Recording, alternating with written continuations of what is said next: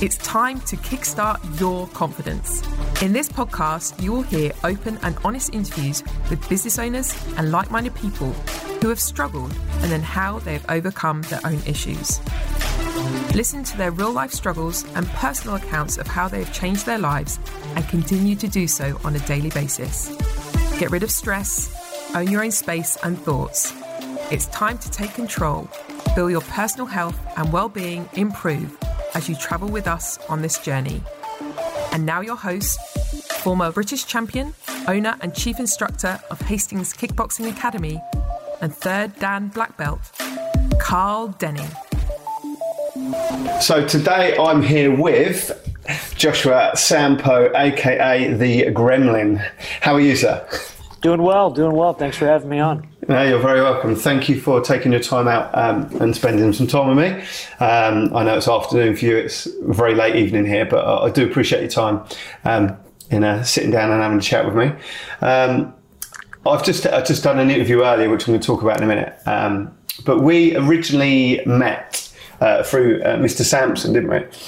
We did, yeah. He, uh, it's me and his uh, interaction was kind of unique because through just coaches and teammates, um, this gentleman came up and was like, I was getting ready for a Muay Thai fight in New York City, and uh, I, I got to the gym rather early, and he was sitting in there in his car, and I had just heard some chatter about him and a gear company and all this stuff, and then uh, he just comes up and starts talking to me. He was like, "Hey, you, you must be Josh," and then we kind of started. Uh, started t- conversing and then found out that he actually worked with some of my relatives um, in the police department which yeah, Yeah, it's yeah. it's weird how fighting and his line of work everything was connected and just yeah th- that i guess is what is it that six degrees of of relation there's always Yeah. in six people you know somebody who knows somebody kind of thing Yeah, it's, cra- it was it's uh, crazy.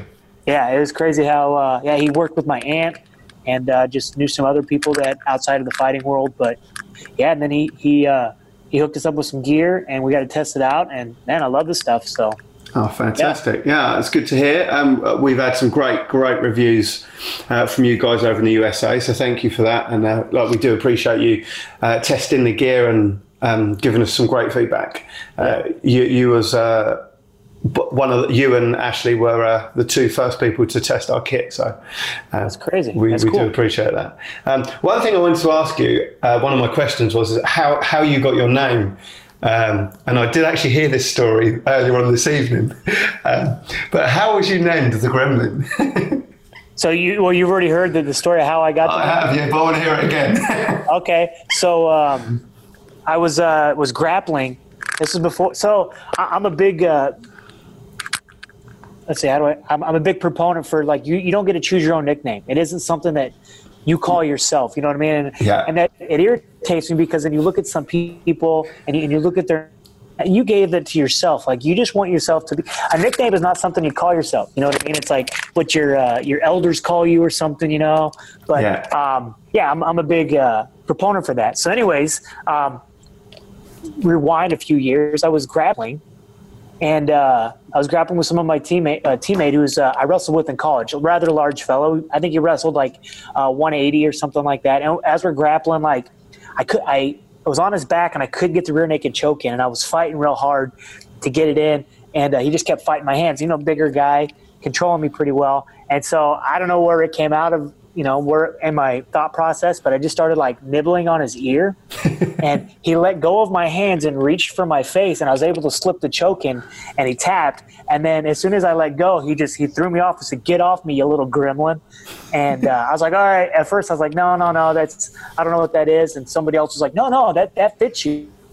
And it just it stuck and one person to the next to the next and yeah i kind of got stuck with the nickname the gremlin but I mean, I, I kind of like it now, and so that's something I learned a- as a as a as a youth was that uh, if you don't like something, just kind of steer into the skid, and uh, people will stop making funny about it. But no, I, I really enjoy it now. It's kind of kind of fits me, I guess, and and uh, yeah, just trying to make it the most I can. But yeah, I think it's pretty unique, and it's something that uh, there's not a lot of gremlins out there. But there's yeah, not there's not many people that are called that. That's for sure.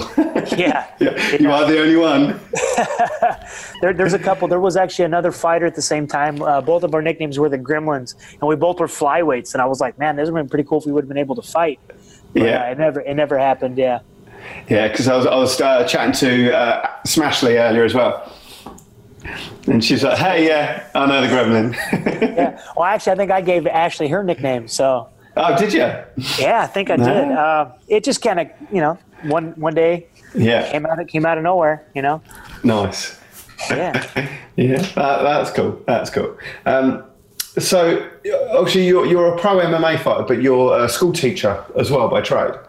Yeah. So, uh, I when I went to college, I got my degree in biology with a minor in chemistry. And wow. my, my, teaching career was not my first view. It wasn't something I wanted to do. I never thought I was going to be a teacher.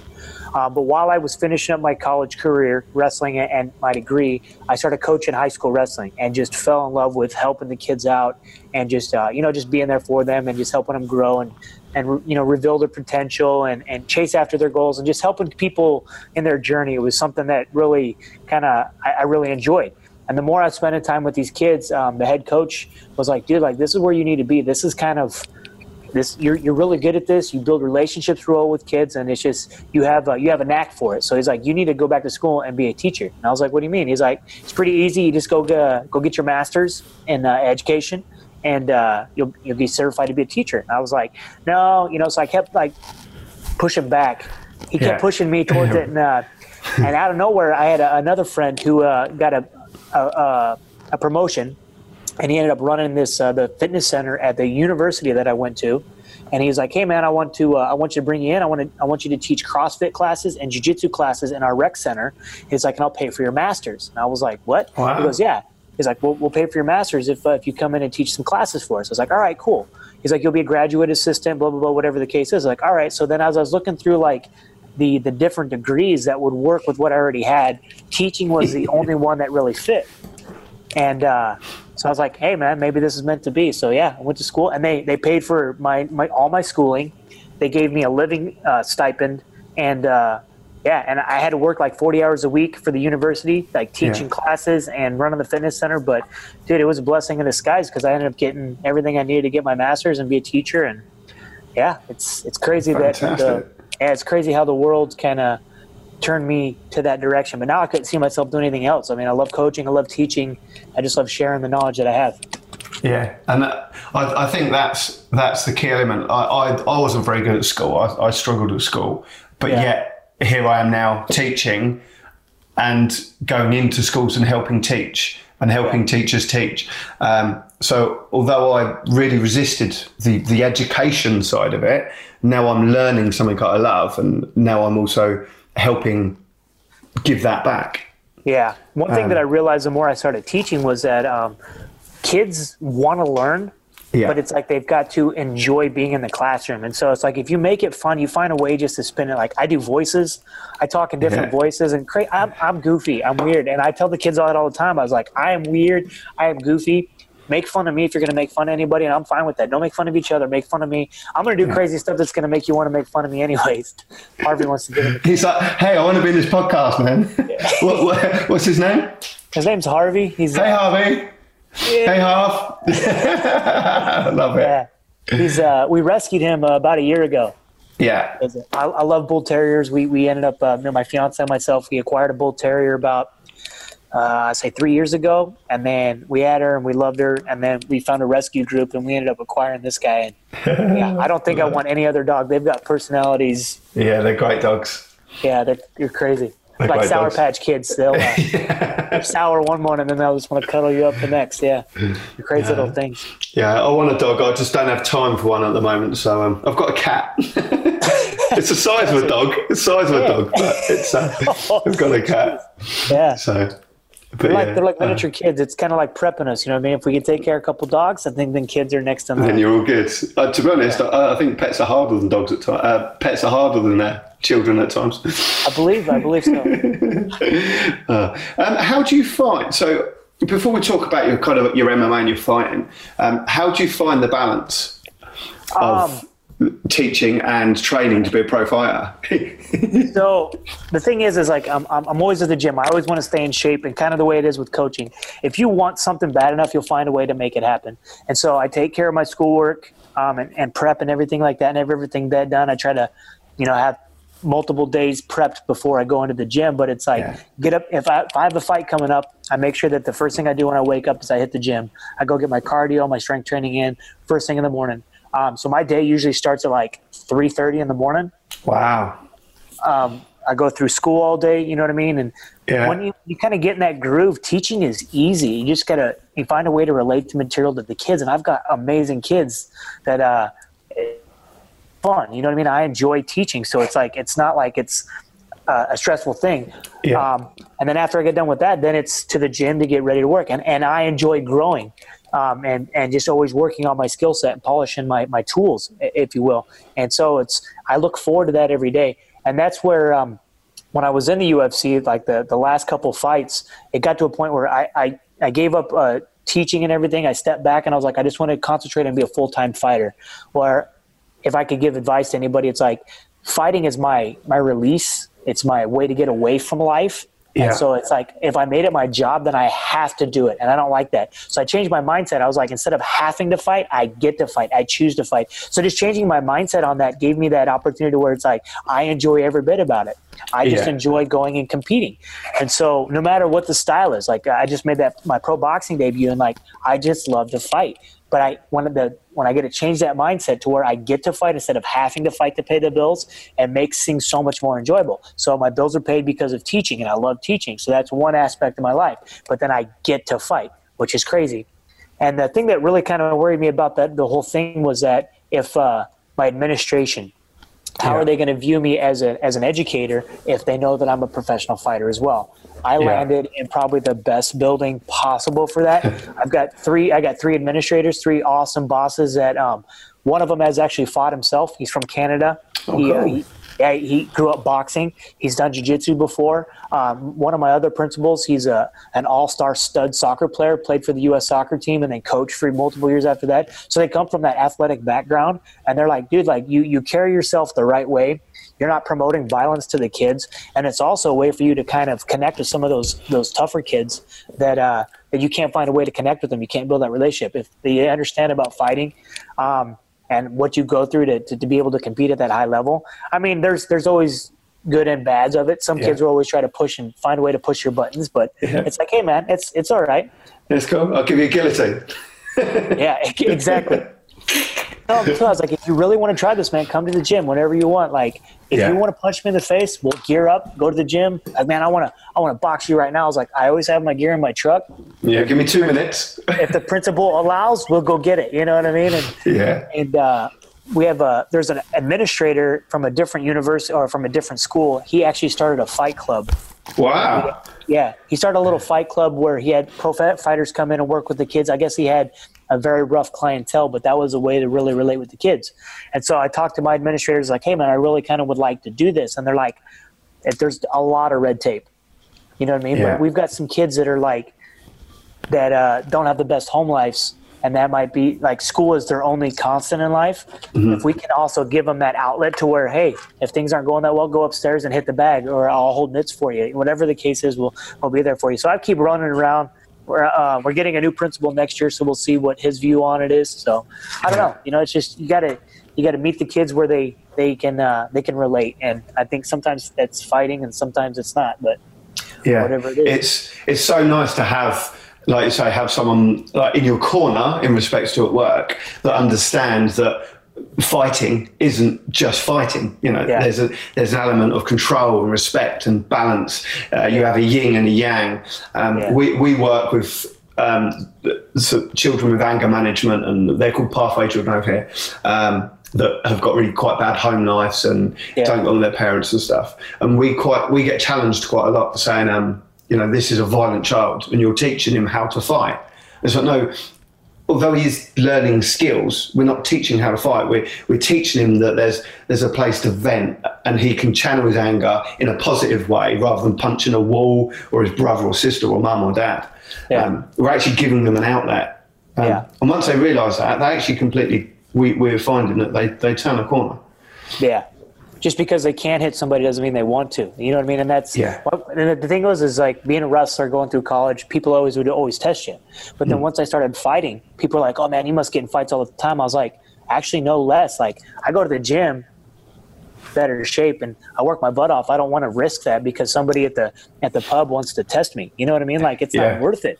It's like and, Yeah. and if I end up hurting him because of something that I I can't control myself, that's not something I want to live with. You know what I mean? So it's Yeah. like I'd rather just buy them a beer and walk away, go to another pub, whatever the case is. But yeah, it's uh it really changed my perspective on that the more I started training. And you could, you, I find you can literally talk your way nine out of ten. Yeah. Just, do you know what I mean, baffle them with bullshit, and they're like, "What?" Yeah. Yeah. so that's cool. Um, I, want, I want to talk a little bit about your your fighting career. Okay. talk about your work. Um, you turned pro. Was it 2009? Did I read? About there, yeah. Um, uh, when you was at, um, teaching at middle school, and then you went into the Legacy Fight Club. Was it? Yeah, so I, I fought locally multiple times, and uh, we were just trying to make that next big show. And then we got a call from Legacy, and we got to fight Antonio Banuelos. We didn't get a contract with him; it was just a one fight deal. But Yeah. that really kind of springboarded me up, got my name out there a little bit because he was known as this this fantastic striker. Um, we we outboxed him. We we Nice. outstruck him, which was you know I'm just I'm a ground guy, I'm a grappler. If you look at my record, a lot of my wins are by submission. Yeah. So they're like, uh, okay, this is a grappler versus a striker, and we outstruck him. He actually took me down, which was kind of unexpected. You're Whoa. Yeah. Yeah, he took he took me down, and then I got right back up. But it was like, okay, like that's fine. He could take me down if he wants. Like I'm I'm willing to play wherever he wants to play. Yeah. And uh, but no, Patrick Christie is my Muay Thai coach, and we worked. They, him and Quentin O'Brien, they had an amazing game plan. We knew that he liked to throw heavy overhand shots, so we we got in real quick, popped him once or twice, got right back out. He throw a couple shots, miss us, and we go right back in. So it was like in, out, right back in, counter and it just. Dude, it, yeah, it just it Yeah. pieced him up, and it was it was fun. It was a fun fight. And that was that mentality I was talking about before. We got to that point where um, when you want to win so bad, you know what I mean. You put so much. Oops. You put so much. eff- he just fell down. put so much effort on winning. You know what I mean? Like it becomes a job. Yeah. And at that point, like I I had hit that that crest where uh, I had I had a, I had a loss on my record. Um, because it was becoming a job again. So then that Yeah. was nice and refreshing to go back to that. I enjoy fighting. I get to fight. I don't have to fight kind of thing. And Yeah. uh, it, it worked out for me, man. I went in there and had a had a blast and uh, got got the win. I mean, and it, that was the kind of the mindset too. Is like I don't care if I win or lose. I just Yeah. want to go fight. Took I the just wanna go perform. Yeah, I just want to go perform. You know, and it, it was it was a beautiful thing. It was a fun fight. Um, and the uh, do you find the mindset, whether it be at school, at the gym, when you're fighting, like the mindset is so important. So many people forget. They think they're fit because they've done the work, but they forget about this. This, you know, this muscle in here is stronger than the rest of it. Yeah, it's uh. So the what really kind of flipped the switch for me when it came to the mindset was when I was getting ready for my last UFC fight. I trained in California, and I'm sitting there in the in the ring getting ready to go, and the coach was like, "Hey, uh, you're going to spar with Romie today," and I was like, "All right." And Romie Adanza is an amazing Muay Thai fighter, and he comes walking into the gym. I swear he was. It looked like he was drinking a beer and smoking a cigarette. And I was like, oh, wow, this is all right, whatever. So Romie comes in, gears up, and inside of like three rounds, I was exhausted. You know what I mean? And coach pulls me off. He goes, hey, man, are you telling me that Romie's in better shape than you? And I was like, what do you mean? He goes, I bet he couldn't beat you in a 10 meter sprint, but he just outworked you. He goes, "Well, what's the difference? And I was like, honestly, I don't know. He goes, he stayed composed. He stayed calm. Like he wasn't Yeah. trying to take your head off with every shot. He wasn't throwing. He, he just kept touching your face, kept moving. And he's like, he exhausted you because every time he would, would hit you, you would hold your breath. And so like the mindset, like he's like, dude, that guy couldn't beat you in a 10 second, in a, in a five, five meter race. Yeah. He just outworked you inside of like 20 minutes. He goes, that's crazy.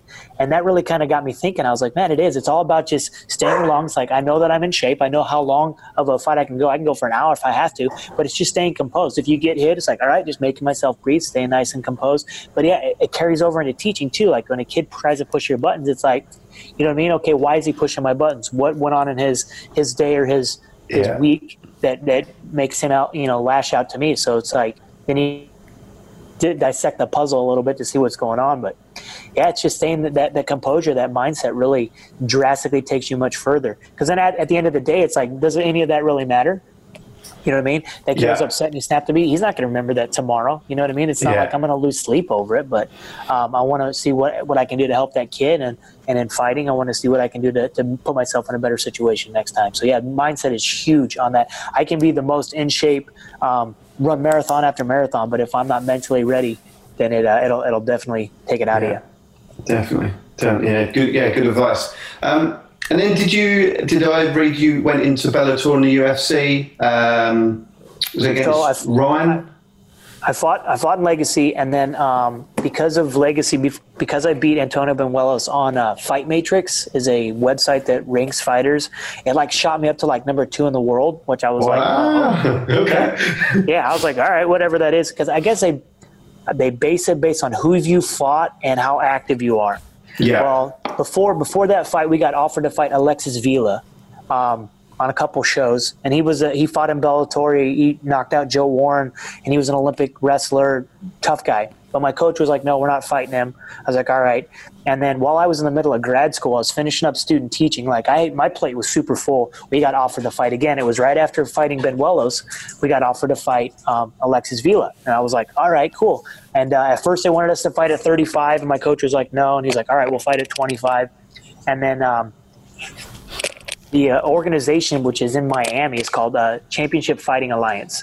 Um, Alexis Vila's best friend owns the organization. It was in Miami. It was in the middle of while I was in the middle of grad school. My coach is like, "No, we're not taking this fight." And I was like, "Look, coach, high risk, high reward. I just want to fight." I was like, "This is the perfect timing." Plus, they offered us ten grand. They're like, "We'll give you five grand to fight, five grand to win." And I was like, because what they were trying to do is they're trying to get Vila in the in the UFC. They figured they could steal my ranking if they beat me. Ah, okay. That would that would springboard him in. That's what they were told. They were told that if he beats me, he gets into the UFC. Yeah. All right. So, anyways, that we found that out after the fight. So I trained my butt off for it. You know what I mean? Every morning, go through go through teaching and everything, and then training at night, and just worked my butt off. I had an amazing workout partner at the time. His name was Alp Ozkilic. He also got signed to the UFC right about the same time I did. Um, the Turkish delight, another nickname that I gave to a fighter. anyway, so yeah, so they gave us, uh, they offered us that fight. My coach was like, no, no, no, we're not going to take this fight. I was like, coach, high risk, high reward. I mean, if we're not chasing the best fighters, then what are we doing this for? And he's like, Yeah. finally, he came around and we, we took the fight. I was like, if we lose, it's five grand in our pockets. We fought a top notch dude. We'll move on with our day. We win, that's 10 grand. We, we move up the ladder. He's like, all right, fine. I, I talked him into it. So we went down to Miami and, um, hardcore wrestler. I think I had two people in the stands. One of my former wrestlers was getting ready to leave on a uh, on a cruise with his family. He found out about it, and then a couple old college teammates made it to the venue. But dude, it was it was where the Miami Hurricane um, basketball team plays. Wow. So yeah, we, we we fought there, and it was a five round war. And I ended up submitting him in the fifth round. I was definitely losing the fight Yeah. because he just kept taking me down, but I was just beating him up. I mean, he's an Olympic caliber wrestler. I'm not going to be able to out wrestle him. So I was like, all right. The first time he took me down, I realized he's not trying to, he's not causing any damage. I can beat him up on the ground, get back to my feet, and cause more damage. And in the fifth round, uh, he got exhausted. He took me down probably 30 town, 30, 40 times. He wow. got tired. He got more and more tired. Yeah, yeah. So we got into the fifth round, and he shot in and left his neck out. And I snatched his neck and choked him out with like a minute left in the fight. And it was, dude, it was, it was crazy. Yeah. So then, well, that that mindset again For was. the there. Yeah, you- you're right. And so it was crazy because um, all my friends were like, dude, you're going to make it to the UFC. You're going to make it. I was like, that doesn't guarantee anything. You know what I mean? And of course, Yes. no phone call came. No phone call came. So I was like, dude, let's move, move on. So because I signed with CFA, I had, it was like a three or four fight contract. They set me up to defend the title that I won. And that beating Vila, I won their CFA flyweight title. And then um, I defended the belt one time. But the thing that kind of made me mad was the contract said that for every time I fought, my pay would bump up two grand. Two Yeah. grand to fight two. Yeah. So I should get like 13 grand the next time, but they're like, we can't afford that. And I was like, that's what the contract says. But they were banking on Vila beating me off Yeah. the get go, which kind of frustrated me. I was like, whatever. But my manager talked him into getting, I think I, I got three and three the next time I defended my belt. I beat that guy, and then I got the call. That's when I got the call to the UFC, which was crazy because my, my manager started blowing my phone up when I was at work. so I'm at, I'm at school teaching, right? My phone keeps blowing up, and I was like, "Man, I'm at work. I can't talk." to you." He's like, "Hey, we got an offer," and I was like, "Okay, cool. I'll talk to you after work." He goes like, "No, it's from the UFC," and I was like, "Oh, okay." I- I'm freaking out right now. I was like, "Oh, okay." Lunch break. yeah. So he's uh, he's like, "They want you to fight um, a newcomer." I was like, "All right, cool, whatever." He's like, "Next weekend." wow. next weekend. He's like, yeah, next weekend. I was like, okay. Um, he's like, "How's your weight?" And I was like, "I'll, I'll check when I get home, and I'll let you know." Because it was like, yeah, it's the middle of deer season. So I just got, I just got done. I'll get the sweatsuit on. oh. So I checked my weight that uh, that ne- after I got off of work, and I was 30 pounds over. Ooh. So I was right around like yeah, fit close to 160. I was I was thick, and I was like, all right, but I was like, when the bosses when the bosses call, when the big boss calls, you don't tell them no. I was like, all right, well, sign it. So we signed the contract, um, and that next weekend, which was it worked out perfect for me because I was off of school because of uh, Thanksgiving break. Yeah. And, uh, we flew to Vegas. Um, I missed weight by a pound and a half. I missed weight by a pound and a half, but they're like, "Hey, man, you took the fight on eight days' notice. We we understand. We're not going to tax you too much." They go. The only thing that they said that you're not you're ineligible to receive the bonuses. I was like, I don't care. I'm in the UFC. I just I'll want to fight. fight. Yeah. Yeah. And uh, I ended up choking him out in the second round. Yes. Who, who was that again? Sorry, who did you fight? Uh, and what was it? Ryan Benoit. Ryan. Yeah. And after I, I choked him out, uh, went out was at the bar with my, you know, in the hotel at the bar with some of my friends, and then I got a tweet um, that we we received fight of the night. Me and my opponent received fight of the night, but because I didn't make weight, they gave my fifty thousand dollar bonus to my opponent. So I choked him out in the second round. He went home with hundred and eight thousand dollars. I went home Wow. grand. I was like, but I fight because I love to fight, not Yeah. the money. And I was like, it's fine. It's not. It's not a big deal, man. I still get the recognition for fight of the night. I just didn't get the fifty thousand dollars, which Yeah. would have been nice to pay off student loans and stuff like that. but it's just money, man. It's like you can't chase chase money your entire life because it's No. it'll make you miserable. But no, yeah, I got me UFC, and then uh, after that, had a couple losses. Got to fight in Ireland though. That was Yeah.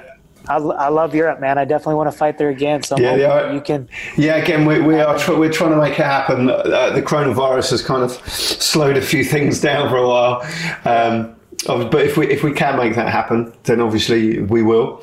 Um, you know, we'll do our best. It'd be great to have you over here. Um, I am actually trying to get over to see Nick as well. Um, hopefully, end of this year or early next year. So if I get a chance to come over, I'll, try and make sure we uh, we hook up and Definitely, uh, grab a yeah. bite, maybe, maybe do some pads. Yeah, go to a pub or so, blow the foam off a few. You know, indeed, indeed. Um, oh, that's a that's a really cool story. And uh, one one thing I want to touch on is we get so many. I don't want to say dreamers because we all have to follow our dreams, but we get a lot of people going, "Yeah, yeah I'm, I'm going to be a pro fighter," and I'm like, it's not that easy. You can't just choose to be a pro fighter and go and get paid to fight. You know, Yeah. y- you're talking 10 years of graft. And if you want to get there, it is graft. It's not a, oh, I'll go to the gym twice a week and Yeah. m- make money. And it's only until you get, like you say, to UFC status that the money goes up.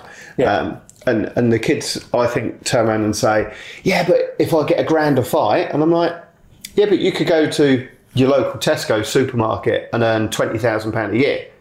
Yeah. So if you're earning a thousand pound a fight, you've got to have 20 fights a year to make base money. yeah, And 20 fights a year is a lot of fighting.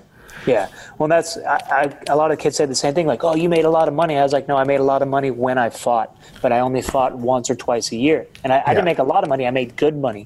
I go, but you got to think about all your bills, your living expenses, and then when you actually get into what they fight camp to getting ready for that, the way that you eat, your the healthy living styles, helping out, like a lot of people will just use like workout partners. Like I like try to kick some down. You know, it's like they're sacrificing time. I gotta, I gotta help Yeah. pay for that a little bit. Paying coaches, paying managers, like it is expensive. You think Yeah. about so if a fifty thousand dollar payday.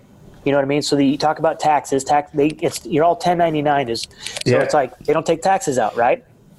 So you already have to pay the government at least, I think it's what, 50%. So off the top, I've already dropped down to 25, 25 grand. So then I got to pay 20% to my, my, my uh, manager. And then I got to pay my, my gym and my coaches 10%, which I'm fine with. I, I kick them down money every time that I can. And then you think about your workout partners and gear, like it's, you don't, I mean, at Yeah, most, there's not a lot left. no, you're making about 15% is like what your take home. It's like, that's not a lot of money unless you're like not making money. So it's like you got to fight for the love of fighting. And so like like you said, like I've got a lot of teammates and stuff that are like, oh, I'm gonna make it big. I want to be this. I want to be like Conor McGregor. I was like, okay, I, I heard it from uh, Georges St. Pierre's coach. He Mm-hmm. goes, "Our goal when it becomes when it comes to fighting is just to be the best fighter we can be." He goes, "If a title and all the money comes with that, that's great." It's a bonus. But my whole view, my whole view, and my whole purpose is just to be the best fighter I can be every time I step in the cage. He goes, Yeah. I'm not. If I focus on the money, if I focus on the fame, I focus on the endorsement deals, then I'm not focused on the right thing, and I'm going to get beat. If I Yeah. focus on being the best fighter I can be, the rest will take care of itself. And so when I heard that, I was like, that really made that flipped a switch, and I was like, dude, that makes so much sense. I just want to be the best fighter I can be. And that stems back to that mentality and being in Yeah. the best shape and stuff like that, and taking care of the, the so you have the right people around you. But yeah, it's, it's not about the belt. It's not about um, all the, the social media that follows all that. Like I, I hate social media when it comes to that because Yeah. but the UFC like forces you like you have to have a Twitter, you have to have an Instagram, you really got to push all this Yeah, stuff. you have to like, post three times a day. Yeah, I was like, that's so stupid. They're like, but about how good of a fighter you are. It's almost about how good of a online presence you have. Yeah. I've seen too many people get big fights just because they've they've talked the right amount of trash or they have the right amount of followers. I'm like, man, that's, that's not what it used to be about. It used to be the best guy fights the best guy, and that's how it goes. Yeah. I wish it would get back to that because as much as Dana White talked about that, he's like, I'm not going to be like boxing. It's exactly what he did when he saw how much money he could rake in when. Conor McGregor didn't even have the belt, but it's like, oh, let's just segue him mm, right in. We'll find a way. Yeah, exactly. Uh, again, look at uh, again, you know the, one of the biggest fights on the planet when when Conor boxed um, Mayweather. Mayweather. Like, who on the planet can make that happen? Like, Yeah. but it's the right amount of talk, the right amount of money, and Yeah. it and it, it and it happens, which is wrong. But It is. It's sadly it's the way way the world is. I think. Yeah. So um, I want to I want to talk about your your styles. So how tall are you? Uh, I'm just under five five, so like five four and three quarters. and the three quarters. yeah, three quarters. yeah, I don't tell anyone I'm five six and a half. Okay. Um, so obviously, if I, if I look through your your profile feed, it, it's very heavily wrestling based. So we would take a guess that you are a predominantly a wrestler when it comes Yeah. to fighting. I started wrestling uh, in high school, wrestled all through high school. Um, wrestling got me a college degree, so it all stems back to wrestling. But so I got into fighting because of wrestling. So my senior Yeah. year, I was 10 seconds from the national finals. I had set myself up beautifully to. I beat the defending national champ uh, in the, the the district tournament. We go to the national tournament. I have the top three guys. I think I was ranked like fourth in the country at the time, and I had the top three guys all on the other side of the bracket. So they had to wrestle each other to get to essentially me. Yeah, Uh, I wrestled this kid that came out of nowhere. He's a California wrestler, great wrestler, and we met in the semis on uh, on my side of the bracket, and um, we got into a scramble. And inside that scramble, the referees awarded him points. I've watched the video over a thousand times, and 50% of the time it could go toward for me, and 50% of the time it could have gone for him. It all depends on the referee's view. And it was so frustrating because it was like any other different referee, I could have got the call, and the call just didn't go my way that time. And I didn't make the national finals, and I was just so hurt. I mean, I was depressed, but I still had that that drive to compete because I worked so hard to win a national title.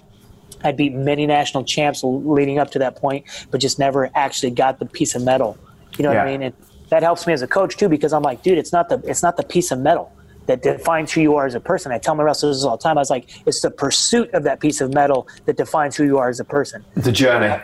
yeah, how you deal with adversity, how you how you bounce back. Like I had a kid a couple years ago, or actually last season. I love the kid, man. I still work with him. He's he's going to college at University of Missouri uh, next year, and uh, state quarterfinals. I mean, he's just dominating people. And the kid that he had would have the defending national or the defending state champ was undefeated. It was a, ended up becoming a four-time undefeated state champ, right? Wow. But he was he he would have beat him. My my guy would have beat him. I know down in my heart because he was just he was training right. We were working our butt off. He was doing so much extra, but he overlooked one of his opponents and got caught in the quarterfinals of the state tournament. And he could have been like any other senior, which I've seen a lot of seniors do this. If they can't win this tournament, they just they drop out once they've lost. They just they Yeah, go home it. yeah, upset, I'm done, I don't care. But I was like, and I sat down with him afterwards after he kind of calmed down. I was like, how you respond to this shows more of your character than winning Yeah. a state title. Definitely. And I think that kind of set, set in with him because afterwards he was like, you know, it, I'm glad that I was able to finish the tournament the way that I did because he came all the way back and, and won third place. He beat the guy that had previously beat him, like beat the piss out of the kid. And you know what I mean? So it's like, dude, you, you got to win your last match of your, your high school career. Yeah, Yeah. it's not a gold medal, but still, you know, your top three. The kid who ended up winning it, he knows that if he would have wrestled you in the state finals, he would have lost. Like he knows that. I mean, you could tell they, just the way the kid carried himself. Yeah. Um, so it's because of wrestling, and I and I kind of went off on a tangent there, but because of wrestling, I got into jiu-jitsu, and jiu-jitsu got Yeah. me into fighting. Um, but I am a ground fighter. I love jiu-jitsu. I love uh, wrestling. Um, love coaching it. Love helping anybody that everybody with it. Um, but wrestling is yeah my my my, my background. Um, but Yeah. still chasing after that black belt in jiu-jitsu. I'm a I'm a four stripe brown belt right now, so hopefully that black Ooh. belt comes soon. Yeah, He's close. He's close. well, the, the, the coaches have told me I've got to win a couple big tournaments, and every time I sign up for the tournament, there's either no one in my bracket or the Oh, no. coronavirus is keeping me from getting my black belt. But yeah. Apparently, there's a flu going around. yeah, yeah, Um, just just because you touched, on, I wasn't going to talk about it because you touched on it. You talked about um, the the mindset of a fighter when they lose, um, and I, I say a lot to my students and my fighters, but also the, the children that I teach at school. Um, and I think it's something that is is being lost in society now. Is we have to learn to lose. We have to learn disappointment, and I think certainly a lot a lot more recently over the last four or five years. If someone loses, they get given something, or they're like, do, do you know what I mean? Like, yeah. Participation medals. yeah, yeah. It's like we we give out awards um, every year, and then last year I had a parent going, but um, he didn't get an award, and I'm like, well, they didn't win fighter of the year, they didn't win the highest amount of times of training, they didn't get the most grading, so unfortunately they didn't win in it. And it's like, well, when they go to football, they all get a medal. I'm like, well, that doesn't that detract, detract from the reason given a medal? Well, if everyone gets a medal, then why fucking try? Exactly. Well, I mean, that's the mindset our kids are. I mean, we have it all the time. It's like they're in. They get that entitled mindset. Well, it's like, well, I showed up. Don't I get what they have? It's like, if you look at the Olympics, there's only three medalists. Yeah. and that's the biggest sporting. Uh, you know what I mean? Like nobody, Yeah. no, nobody cares who took eighth place because that doesn't res- deserve a medal. You didn't earn the medal. You know what I mean? So it's like Yeah. Kids got to, like you said, kids have to learn how to lose. But it's like it's the, the character that comes with that. It's how do you respond to that? Do they throw the tantrum and say, "I'm never doing this again," or like, "What do I got to do better next time?" Because there's always going to be a next time, or if they choose that. You know what I mean? And if they give up and go home, then for me, they haven't learned that lesson. Yeah, like you say, I it's mean- how, when you lose, it's how you respond and walk forward. Yeah. It's uh, how do you how do you react to this instead of you know what I mean like what could you have done differently or did we not do enough to lead up to this point or was your opponent just that much better than you? It doesn't mean that you didn't give us everything you had. Did you give us 100% of what you had? They were just a little bit better or they just had a better match. That's you know what I mean Yeah. that that happens sometimes. That's life. Sometimes we were just off a little bit or just things weren't clicking the right way. It happens. That's part of it. But how do you get up, pick yourself Yeah. up from that situation? And learn from it. Well, it's the same with same with teaching because I mean, with the kids and, and grades and stuff like that, they're like, "Oh, but I but I work so hard." It's like, and I appreciate effort more than anything. And we're not there yet. We're not where we want to be yet. So let's just keep pushing. Let's study a little bit harder. Let's work a little bit harder. Yeah, it's that that yet mindset. We're not there yet. We're we're just moving forward. Yeah. But and I I gave a speech at a graduation one time, and it's like, yeah, even if you fall flat on your face, you're still at least you know what I mean? Instead of falling Yeah. back, you're still moving forward, even if you fall on your face. So just keep, yeah, you got to you got to learn to fail. You got to learn to get pick back, pick yourself back up, and get back to work. Yeah, and that's such an important skill set, mindset, um, principle to have. Um, one, one we talk about all the time, but it, it's nice to to hear on the other side of the planet that. do you know what I mean? That you know the same Yeah. principles there, and you know if anyone is listening to this or watching this, if that's the one thing they took away from this is Yeah. it doesn't matter if you fall, it doesn't matter if you if you if you fail, as long as you as long as you're trying your hardest and you dust yourself off and get back up and keep going forwards, then you know you will become a winner. It just might take Yeah. time. It's it's, and I, I can't remember who, whose quote this is, but it's extremely hard to beat somebody who's willing to never give up. That's how I won all my fights. I wasn't skillful. He just wasn't going to fucking stop me. yeah. Well, um, like in, in, wrestling in college, it wasn't. I mean, it, I wasn't. I wouldn't win the first or the second period, but the third period, I usually because I was in better shape. I was always willing to sacrifice and go go work out and get in better shape, and then I yeah. would always be able to. And they may be up in points, but hey, I wasn't stopping. You know what I mean? So yeah. most of my most of my matches were won in the uh, in the third round. Yeah, I'd, I I had very similar mindset because I'm only five foot six. Um, my flexibility isn't isn't the highest. Um, I could wear opponents down. Like you'd have to put me in a box to stop me more yeah. than you know flicky kicks that scored points kind of thing. Yeah. So, um, but yeah, I and I have that mindset in life. If yeah. someone tells me I can't do it, I'm going to go and show you that I can. Yeah. or or yep. I'll at least do my best to get as far as I can. Yeah. So, um, which I mean, cool. same mindset is kind of how I got into wrestling because I mean, I wanted to play basketball. I wanted to do all the cool things that my my um, classmates and stuff did, but it's like the genetics just works against you. But I can work as hard as I want to be a good basketball player. No matter how hard I work, there's always going to be that person that's six foot tall that's just going to be a little bit better. Yeah. So that kind of made me realize it's like, all right, you know, there is some certain things that are I'm predisposed not to be able to do. Yeah, we're never going to be hundred meter sprinters. Um, I won a state title in the four x one relay. Did you? Yeah, and my uh, my senior year, I won a state title in um, in track.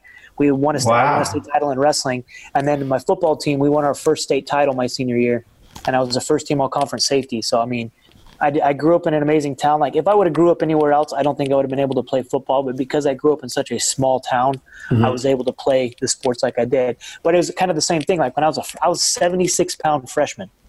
So I'm like four foot 10, 76 pounds, and they're like, "You're going out for you're going out for football," and I was like, "Yeah, man, I want to play football." Yeah. And then as the years go by, you know what I mean. I was I was only about 120 pounds my senior year, but yeah, same that same mentality, that same attitude. Like you're gonna have to, to kill me to get past me because if I just get a shoelace, I'm gonna tackle you, kind of thing. yeah, so it was, it was cool though, but it was, it was a great life experience because it was the same thing. No matter how big they are, it's like okay, this is a huge obstacle in front of me. This guy's massive. Do I go around him? Do I go under him? Do I go through him? Do I have my teammate throw me over the top of him? Like what yeah. do I do? Yeah, I'll find a way you can find a way exactly find yeah. a way nice um, uh, one of my friends has asked me to ask you this um, which skill set do you think is least effective in the cage now i know the answer because it's unanswerable but um, I've been asked ask, so I'm going to ask. Um, skill set? Yeah, because it depends on who you're fighting and it depends on their skill set to, you know, it's all right having a great ground game, but if you can't get anywhere near the person, then so, your ground uh, game's going to be. So uh, the my let's see, my last UFC fight, I fought um, oh, what was his name? Scoggins, Justin Scoggins, and he has this weird karate background. Yeah. So the thing was, is I felt like I chased that guy around the around the ring. I was like, if I can just get him down, if I can just get him down, it's going to change the dynamic of this fight. But it's like that's fights like that make me realize, like, okay, I got to do better with my striking to get to my bread and butter, which is my ground game. Yeah. Um, but he he literally just like point fighted me. He would hit me and like run, but it was like it was effective for him. And yeah. he, he, he did that that side stop like uh, uh, Thompson. Um, yeah, he did that side karate stance all the time and those, yeah. side kicks. and I'm like, off the lead leg. God, I hated it. he actually fractured my face because he hit me with a, a heel kick yeah. right in the cheekbone and fractured Ooh. my cheekbone. Uh, I was, he was like, man, I'm surprised it didn't put him down. I was like, it hurt my face. Uh, but it's like I guess I got a pretty hard head because I just kept marching through. But uh, yeah, I mean, just every every skill set has an answer, but it's like, do you have an answer in that moment? Yeah. So yeah. I don't I don't think there is a skill set that's that, that the least effective. Mm-hmm. I think it comes down to just that uh, um, I'm gonna I'm not the the mindset of I'm not going to do anything different than I did my last fight is the least effective strategy. Yeah, yeah, good answer. Very good answer, Sam. Yeah. Um, and I say to my guys as well, for, for example, um, like a Formula One car is hypothetically the fastest car on the planet. It's the fastest race car you've got. Put it in a field, you're screwed, and it doesn't work. You can have the fastest car on the planet, but put it on some wet grass, you're not going nowhere. Yeah. And, and you know, it it's all right having a game, but the game has to work in the surroundings that you're in. Yeah. Um, and obviously, with mixed martial arts, um, that can be anything. Yeah. Kickboxing is a, a bit more simple. Thai boxing a bit more simple because you got one game. Yeah. Um, but you know, you go into a cage and there's lots of games to play. Well, dude, and that's why uh, that's why I love Muay Thai. I love kickboxing. I love boxing because I started out in MMA where it's like you have all these things to worry about. You got to worry about the takedown, the punches, the kicks, the, everything like that. And now it's like when I did that boxing match, I was like, I have to worry about two hands. That's it. take me down. I was like, that's it. I was like, this is so much fun. It was. It was so much fun. And the guy that I, I fought, we fought for a. Uh, it's called Guns and Hoses. Oh Yeah. yes, yeah. We, we supplied the gloves for some of that. That's right. Yeah, you did. Yeah. So it was it was an awesome fundraiser for fallen um, first responders. Is Yes. what they they raised the money for, and it was it's an amazing event. The guy that I fought is a he's a police officer and he's a pro boxer, and now he's technically he's a teammate. So his gym and my gym kind of merged together, and so. It's really cool to get to talk to him and stuff like that, and just Yeah. get to train with him and help him out. But it was like, it was such a cool experience, and I, I, can't, I can't thank him enough for allowing me to do that because I'm an educator. Like I shouldn't have been able to fight in that, and everybody was like, "How were you able to fight in that?" I was like, "Well, I'm fighting a pro fighter. They need another pro fighter, so it just by circumstance I was able to make it happen. Yeah, no, It was super cool. Like, and, and I love. I want to box more. I mean, that's what I told you. I was like, anything you can get me in the UK, boxing, kickboxing, arm wrestling, thumb wrestling, whatever, whatever, whatever you can find fight. yeah, I don't care, man. Yeah, I just I, I love fighting. I just and I, I like where it's like style specific. So it's like for that boxing match, we focused just on footwork,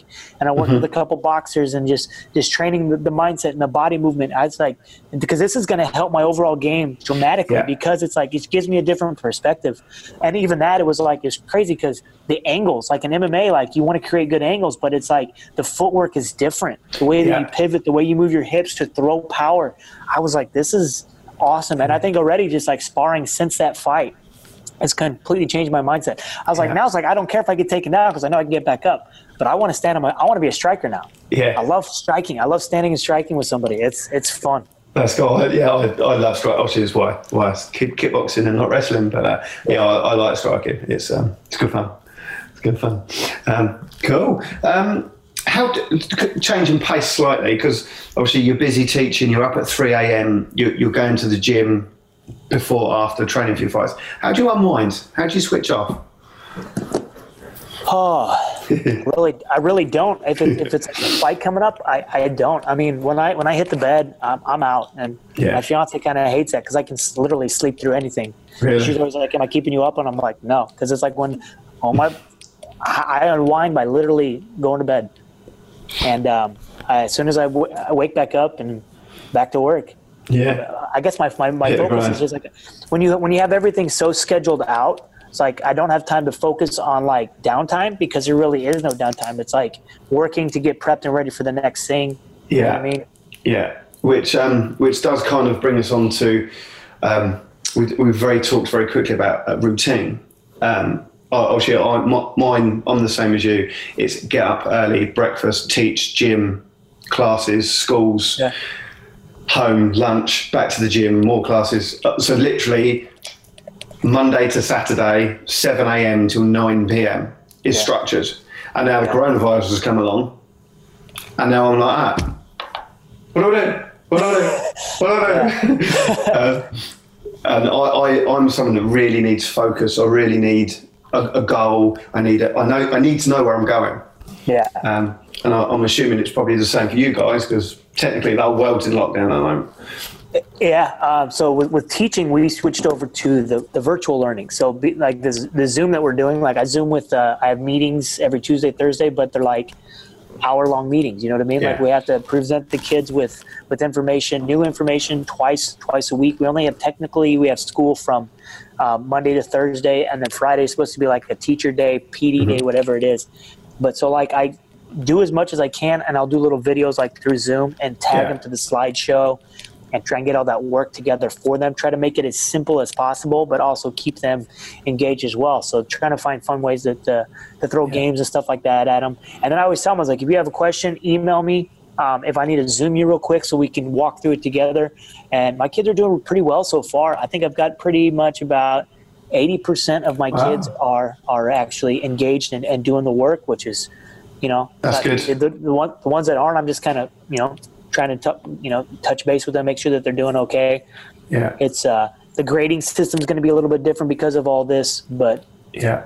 it's uh it's unique but yeah like i'm so used to structured like getting up early i usually go to work pretty early to just kind of get my day going the right way you know get my papers in order get everything i need to print it off stuff like that and now it's like i wake up i have a cup of coffee and it's like all right let's sit down and check my emails kind of thing it's it's not the same Yeah. but, It's uh, not the same. it's- It's not the same. So I started doing side work with uh, with my print. Well, I was doing it before, but we were only doing it like on the weekends and stuff like that. But now it's almost like every day because he's like, "Hey, we got another job. We got to build a deck, and we got to go do the siding on this house." And I'm like, "This is crazy." So I'm kind of double dipping a little bit because I'm still getting paid as a teacher. Nice. Now, now I'm making a little bit of extra money to uh, was well, we might be postponing the wedding because of all this because Yeah. I don't even know if we can have our wedding is scheduled for October Yeah.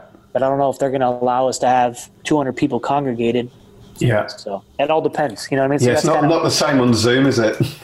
no, no, it's not the same on. Well, that would be cheaper. it might.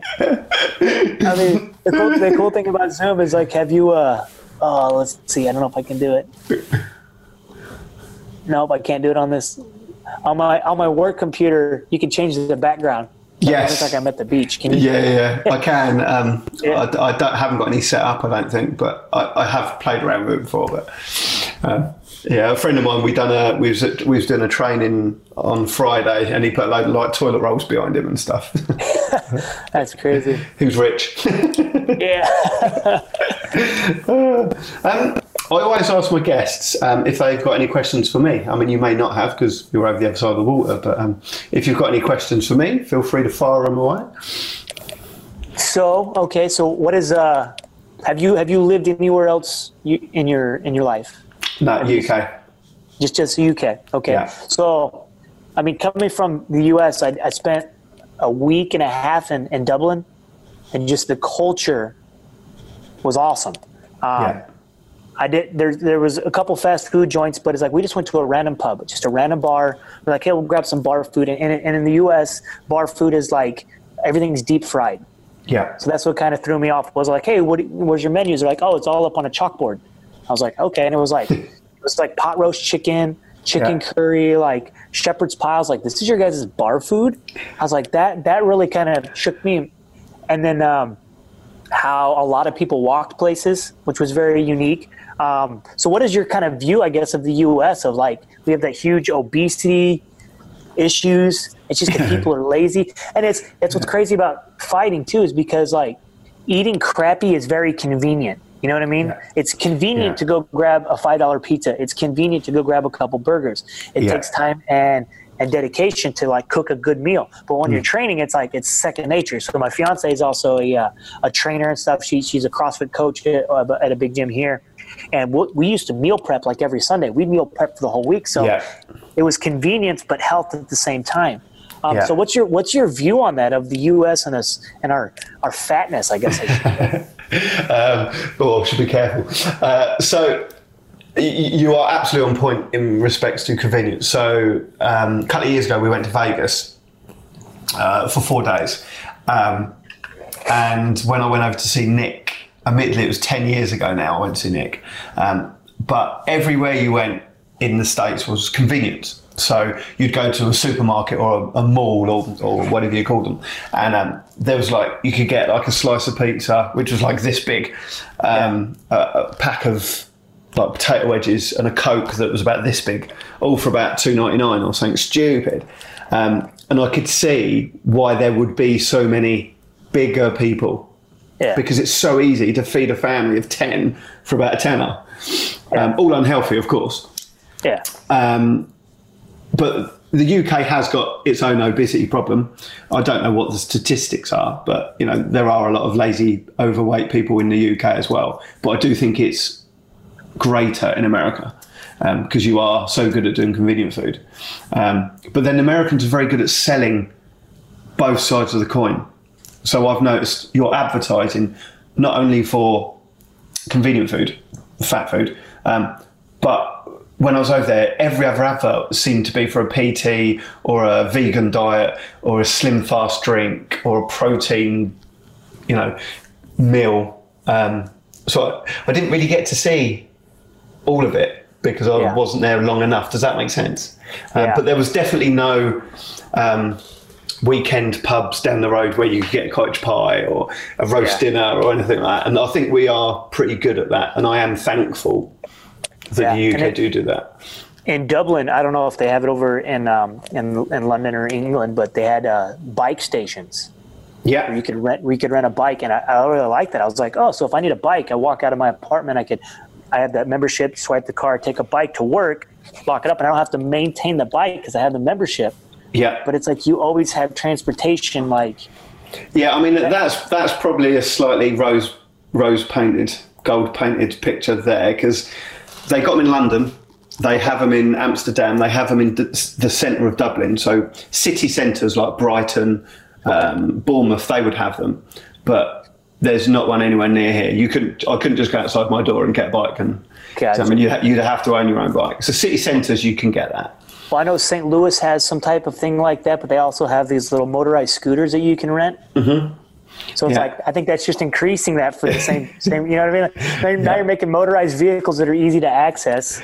Yeah. Uh, it's a it's a cool concept though, because like uh, when I fought at Guns and Hoses, like I couldn't find a parking spot, so I had to park like miles away. Yeah. And so as I was walking, I was like, oh, I clicked onto a, I had the app and I rented one of those little scooters and I was like, I'm Yeah. to make it on time. Can't stop me now. Yeah, I'm not to yeah. get a parking ticket. Oh, it was, it was funny. Yeah. That's Um, crazy though. But I guess again, uh, I was lucky enough to go to Canada at the beginning of the year snowboarding, um, and w- whenever you go anywhere else in the world, it's always a holiday, isn't it? So you never actually view or value where you're going as could you imagine living there? Now, when I went to Canada, I stayed with a friend of mine, Danny. Now, him and his wife are both incredibly fit and healthy. He's a Thai boxer. So we were looked after healthily. We're going to eat this, we're going to have this, we're going to have this drink. It wasn't just a order pizza, order takeaway. It was, it was, it was nice and healthy. Um, but then I, I do think, again, overweight, over, obese, overweight people that smoke and drink, they're not going to be in the gym. They're not going to be in our life circle. Um, they're not going to be in our niche of friends, are they? So you do surround yourself with people that, um, you know, like-minded people. Yeah. That's, that's crazy cool, man. So yeah, I mean, I've been I've been obsessed with the UK. It just I want to travel a lot, and I was kind Yeah, of yeah. hoping that that fighting would would uh, would do that for me. So like when I was able to fight in Dublin, just the the culture was different. Like every time. So first off, I had a pretty wicked mustache when I fought in Dublin, and so I got confused with you know Ian McCall a couple times. And I had one girl, I, I didn't even know who she was, walk up and start making out with me because she thought I was Ian McCall.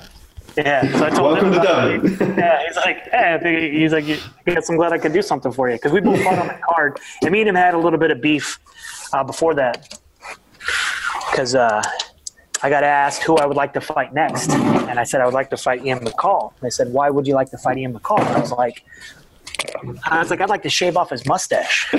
what? I was like, I would have it written in the contract that um, if I beat him, I get to shave his mustache off. I was like, that's a piece of memorabilia because he's known for his mustache. I go, if I shave it off and put it in a little Ziploc baggie, I could sell that mustache.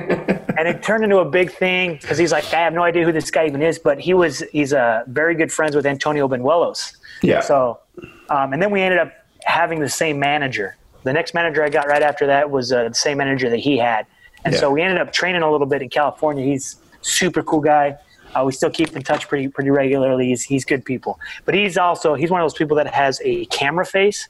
So who he is, um, um, un, you know, under the camera. under the camera lights Yeah. is a lot different than who he is behind closed doors because he is not what I expected. But I was able to go out. And we you know we had a couple bites to eat and stuff, and I was like, dude, this is cool to get to know. He's like, dude, he goes, I created a monster with this whole image, and he's like, I just kind of got to uphold that.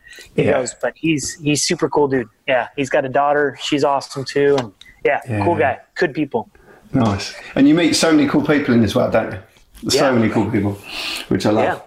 Um, I've got some. Uh, I've got some quick fire questions for you as well. Really simple. Okay. Um, what's your strangest eating habit? Strangest eating habit? Oh, I don't know. You have to ask my fiance. She'll probably tell you that right off the bat. Strangest eating habit.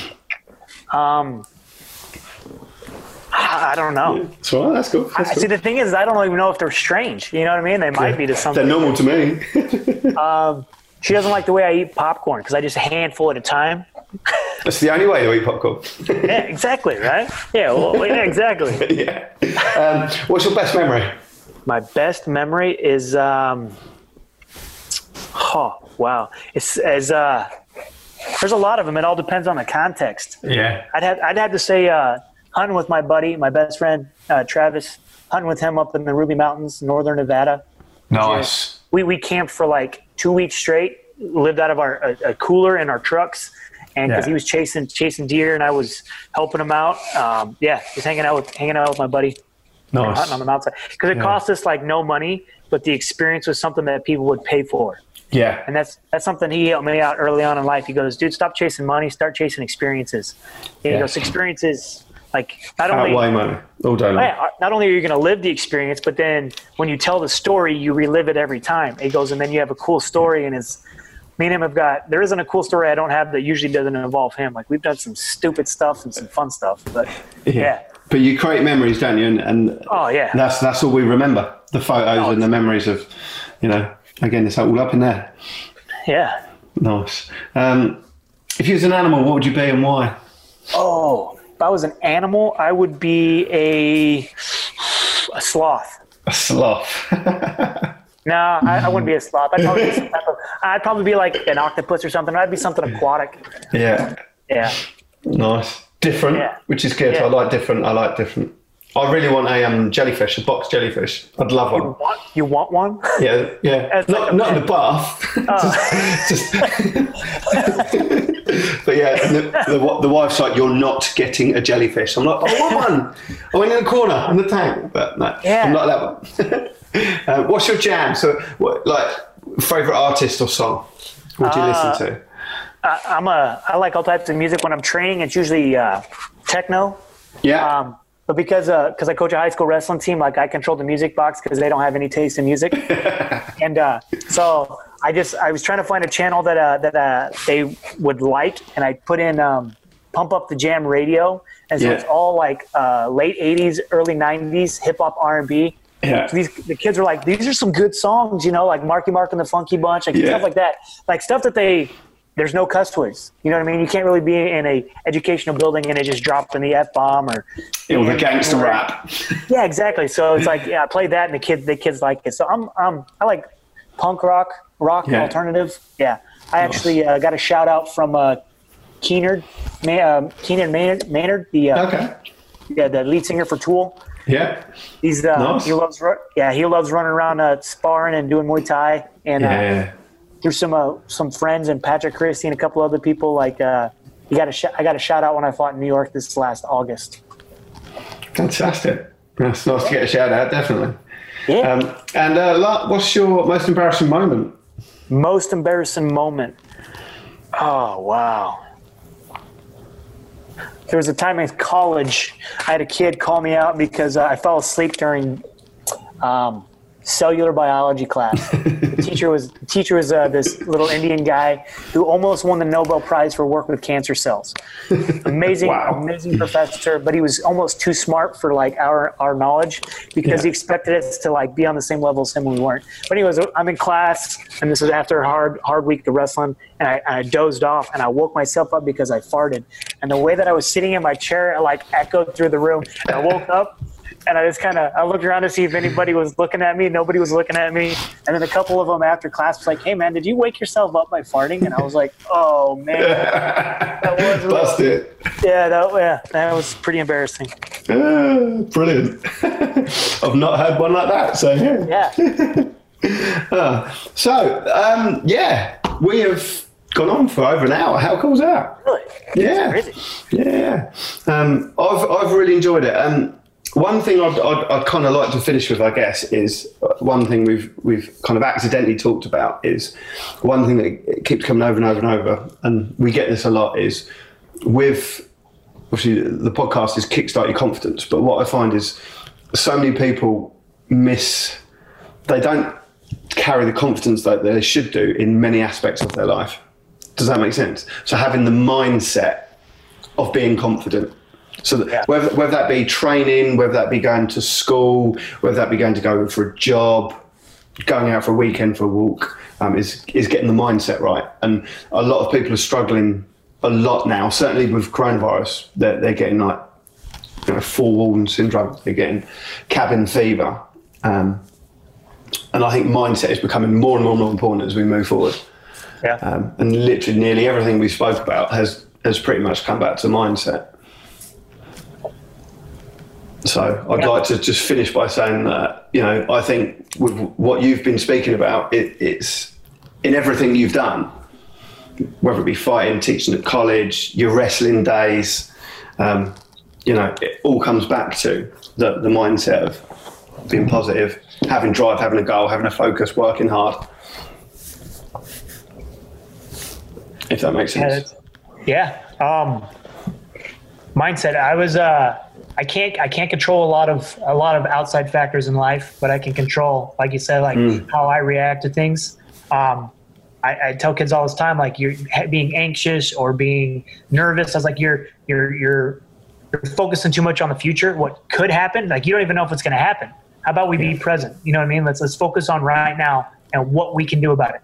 And I, I learned that early on in life. If I can physically do nothing about it, then I'm not going to worry about it. You know what I mean? Like Yeah. if it's if it's raining outside, like I can't do anything about it.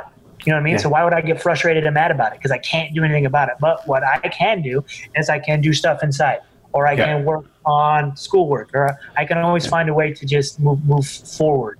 And so yeah, um, and then having confidence, like you were saying before, it's like um, there's a difference between like confidence and cocky. Like uh, the the view that I was given or was kind of spoken to me is like I have confidence in my ability, and and uh, I'm not trying to be cocky. I just know what I'm capable of and what I can do, and that there's there's there's points of being humble, um, like being respectful.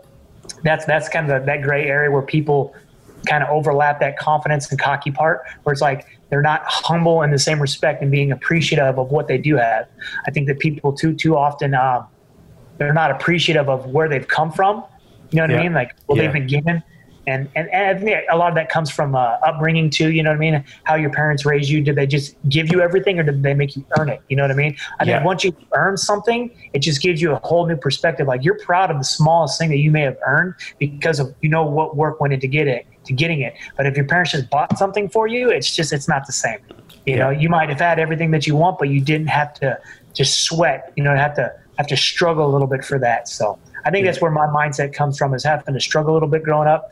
I had amazing parents. Um, still, uh, my my dad passed a few years back, but um, they were amazing in the fact that they they always gave me everything that I needed to to to, to survive.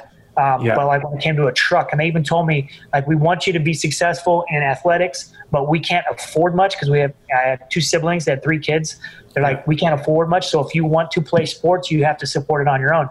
So my junior and senior year of high school, I was working a full time job and playing three sports. So it's like it made me realize like later in life like if you want it bad enough you can find a way to make it happen you can you can find those odd and end jobs to pay the bills so that you can fight um, and like it kind of segues back to you're saying like all those guys want to be pro fighters but it's like do they are they willing to suffer and struggle to Yeah. make it to that next level or they just want to hand it to them because they might have a little bit of talent just a little bit of talent isn't going to get you anywhere you got to be able to just work tirelessly and um, that mindset just segues back to it it just keeps yeah, to It's get- constant. It's constant. It's constant. And you've Yeah. got to be prepared to put in the grind. And like you say, Oh. pe- people get given stuff too much now.